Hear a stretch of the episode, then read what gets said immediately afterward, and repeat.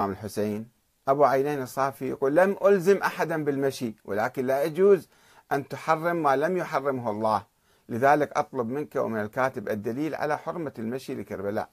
يا أخي العزيز، أنا ما قلت لك حرام المشي، بس مو ملايين، أنت تفكر شوي بعقلك. يعني أنت الجهود اللي تصرف والطاقات والأوقات والأموال اللي قاعد تصرف في مكان معين، والناس كلهم ما محتاجين، هم بإمكانهم يأكلون ويشربون، دول الناس اللي يمشون مو فقراء ومساكين، وفي فقراء ومساكين عندنا ما حد مو بحالهم. فهل هذا الدين، يعني هذا تضخيم جانب، وأيضا في نفس الوقت إهمال جانب مهم منصوص عليه من الله، هل تعتبر هذا دين؟ هل تعتبر هذا صحيح؟ هل هذا توازن في التخطيط العام للبلد؟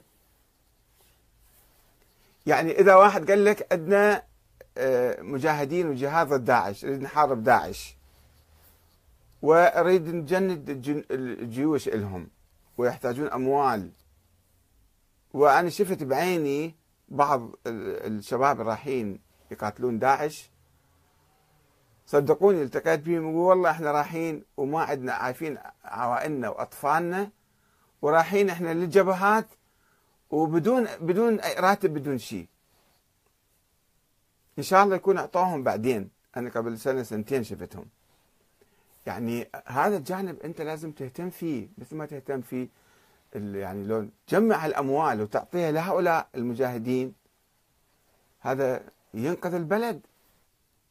وعندك تخلف في في كل شيء، في البنيه التحتيه في البلد، عندك تخلف في الماء، في الكهرباء، في المجاري، في الطرقات، في الانترنت، في اشياء كثيره في تخلف في البلد، لانه عندنا عجز، عندنا عجز، وفي عندنا سرقات ما شاء الله، وايضا عندنا صرف بالمليارات، ميزانيات ضخمه جدا تبني بلد بها انت الميزانيه لو صرفتها في الوجه الصحيح. يعني مش ضروري هيك تصرف انت سفره واحده في الناصريه يتفاخرون بها خمسة وسبعين كيلو متر، سفرة واحدة أطول تدخل في هذا قائمة جينيز، هذا اللي الأرقام العليا، يعني خمسة وسبعين كيلو متر طول سفرة. انظروا وش قد هذا فيها طعام، وش قد طعام يهمل ويكب ويلقى في في المزابل، لأنه مو كل الناس يأكلون هالأكل هذا.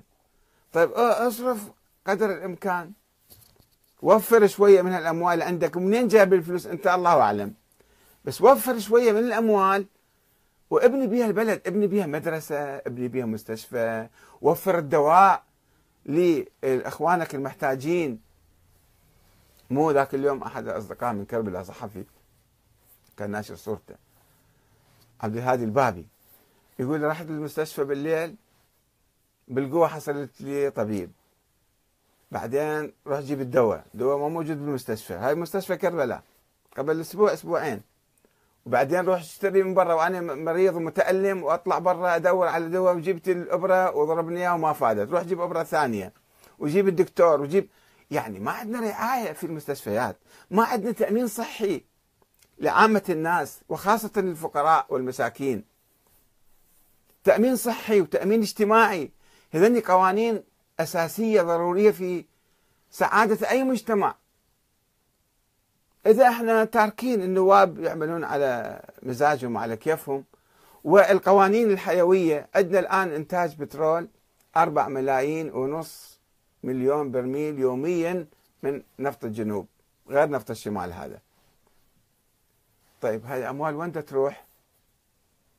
من يحاسب؟ من يراقب؟ من يعرف؟ وبعدين شوف انت المستشفيات، العوائل المحتاجه ما في تغطيه لهم، وتغطيه لرواتب الموظفين، ورواتب كلها تروح لرواتب النواب والنواب السابقين والتقاعد وكذا. طيب هذا الشعب المحتاج ما حد ما يفكر به، وانت تروح الامام حسين فكر لو اليوم الامام حسين موجود ويزيد ما موجود، ماذا كان يفعل الامام الحسين؟ هل كان يمشي في الصحراء يعني؟ أو كان يسعى من أجل تطوير هذا النظام، تطوير هذه التجربة، البحث عن الفقراء وعن القوانين الصحيحة التي يبني بها البلد. ماذا؟ خلينا نتصور شوي، الإمام الحسين لو كل يوم إجا شنو كان يسوي الإمام الحسين؟ ما عنده، ما واحد يقول له تعال بايعني. هو الآن حاكم بالعراق، مو أنتم أبناء الحسين؟ مو أنتم تحكمون؟ طيب شوفوا الإمام الحسين شنو كان سوى؟ أحد فكر بهذا الشيء هذا؟ لا، نفكر بس بالمشي، ما نفكر الإمام الحسين ماذا يريد منا، ماذا يعمل ويجب أن نعمل اليوم.